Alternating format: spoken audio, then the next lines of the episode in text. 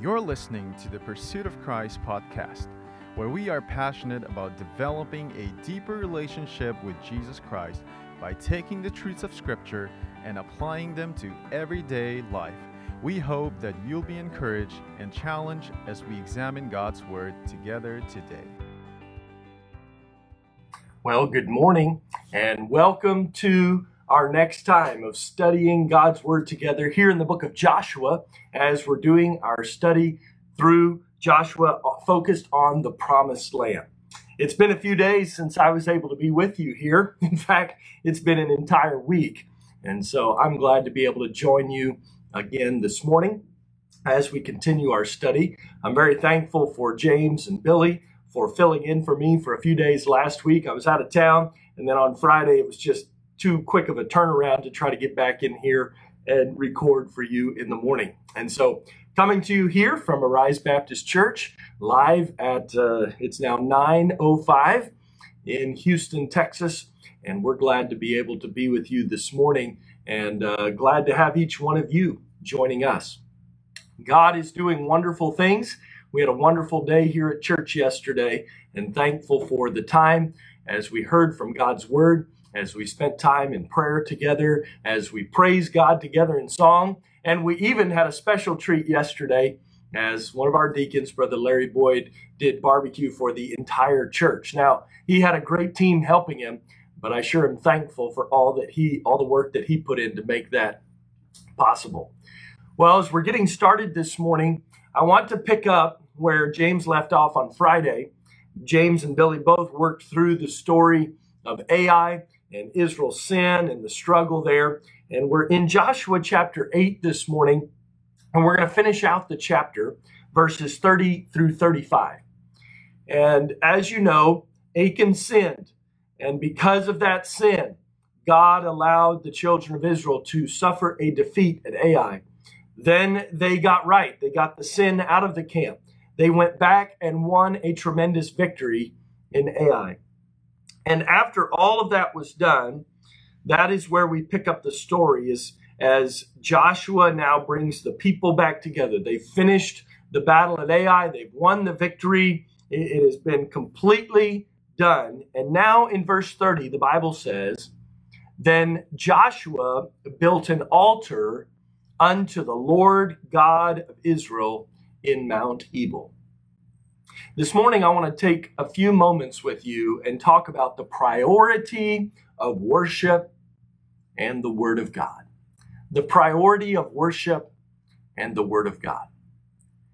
You see, it is so easy in our lives as we go through day by day, and when things get good, it's easy to stop and celebrate, but then we get more focused on the celebration and the good thing, and we forget the one who gave it to us in the first place.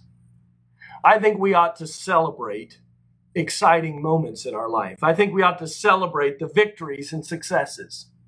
But in our celebration, may we never forget to give honor to the one who made it all possible.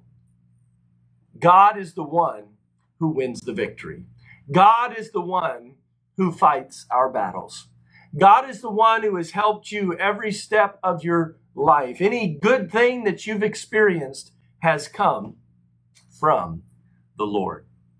And so Joshua gathers the people of Israel together and they begin to worship the Lord. He built an altar unto the Lord God of Israel in Mount Ebal, it says, as Moses, the servant of the Lord, commanded the children of Israel as it is written in the book of the law of Moses, an altar of whole stones, over which no man hath lift up any iron, and they offered thereon burnt offerings unto the Lord, and sacrificed peace offerings.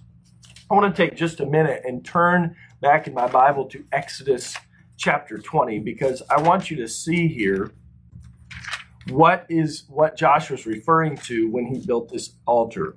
Exodus chapter 20, uh, verses 24 and 25 says, An altar of earth thou shalt make unto me, and shalt sacrifice thereon thy burnt sacrifices eh, thy burnt offerings and thy peace offerings, thy sheep and thine oxen, in all places where I record my name.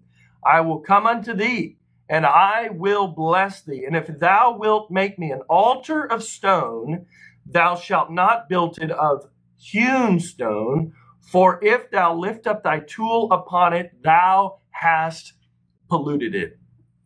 So here, Joshua is being careful to follow the word of the Lord as it was given to Moses.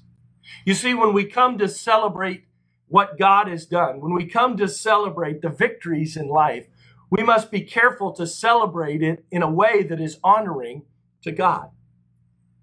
God had given the children of Israel specific instructions on how this altar was to be built. If it's an altar of earth, it's to be built this way. If it's an altar of stone, make sure it's a stone altar where each stone has not been chiseled out by human hand, but the stones were complete on their own. See, this is a picture, I believe, of each stone represented a tribe of Israel in these altars. And so God wanted them to know these stones were whole stones, the way God had made them. These were not formed by human hands, these were formed by God Himself. When we worship God, we need to make sure to give Him all the glory for everything that's done, for all that He has blessed us with. So they built an altar unto the Lord of God. They did it the way that God had told them to do it. They sacrificed burnt offerings. They sacrificed peace offerings. Verse 32 says, And he wrote thereupon the stones a copy of the law of Moses, which he wrote in the presence of the children of Israel. So while there's a priority on worship, in this worship, there's a priority on the Word of God. Can you imagine what it must have been like as Joshua is writing out a copy of the law of Moses? Don't you think this would be a little bit tedious? I mean, Joshua, we're here in the middle of a celebration, celebrating the victory that we've won over Ai. But in this celebration, it was all about God. So much so that Joshua stopped and he wrote out a copy of the law of Moses. He wrote this copy and he wrote it in the presence of the children of Israel. All the people saw him as he wrote all this down. This clearly took a lot of time. You see, when we worship God, it's not all about getting in and getting out and, and doing things on our time schedule. It's about doing things that honor the Lord. Taking time to realize where our blessing came from. And taking time to realize that God has given it to us and it's worth our time to consider who He is. It's worth our time to remember what He has done. It's worth our time to focus on the Word of God. Joshua took this time to write it out, and it says, in all Israel and their elders and officers, their judges stood on this side the ark, and on that side before the priests, the Levites, which bear the ark of the covenant of the Lord, as well the stranger as he that was born among them, half of them over against Mount Gerizim, and half of them over against Mount Ebal, as Moses, the servant of the Lord, had commanded before, that they should bless the people of Israel. So he sits down, they build an altar, they worship God. He sits down there, he writes out the law of God. And then, as everybody's gathered around, the Bible said in verse 34, and afterward he read all the words of the law, the blessings and cursings according to all that is written in the book of the law. There was not a word of all that Moses commanded, which Joshua read not before all the congregation of Israel, with the women, the little ones, the strangers that were conversant among them. Think about this compared to what many people do when they approach God today. Many people in their Bible reading today are trying to read just a verse of the day. Even coming to church, it's like, let, let's hurry up, get, get done with the preaching and teaching. Don't take time to read the Word of God. I, have more important things to do, my friend. What could be more important than spending time with your Heavenly Father? Joshua here takes time to read all of the law of Moses, all the word that Moses had commanded. I think it's interesting to notice the Bible does here he read the blessings and the cursings. You see, there are blessings for the children of Israel when they obey the Lord. There are cursings for the children of Israel when they disobey. My friend, God loves you. He sent Jesus, his own son, to die on the cross for you. Jesus, the descendant from the nation of Israel. Jesus, the descendant of Abraham, Isaac. Jesus, the descendant of Jesse. Jesus from the tribe of Judah, as he was promised. Jesus came and he died for your sin. And it is worth your time to read his word.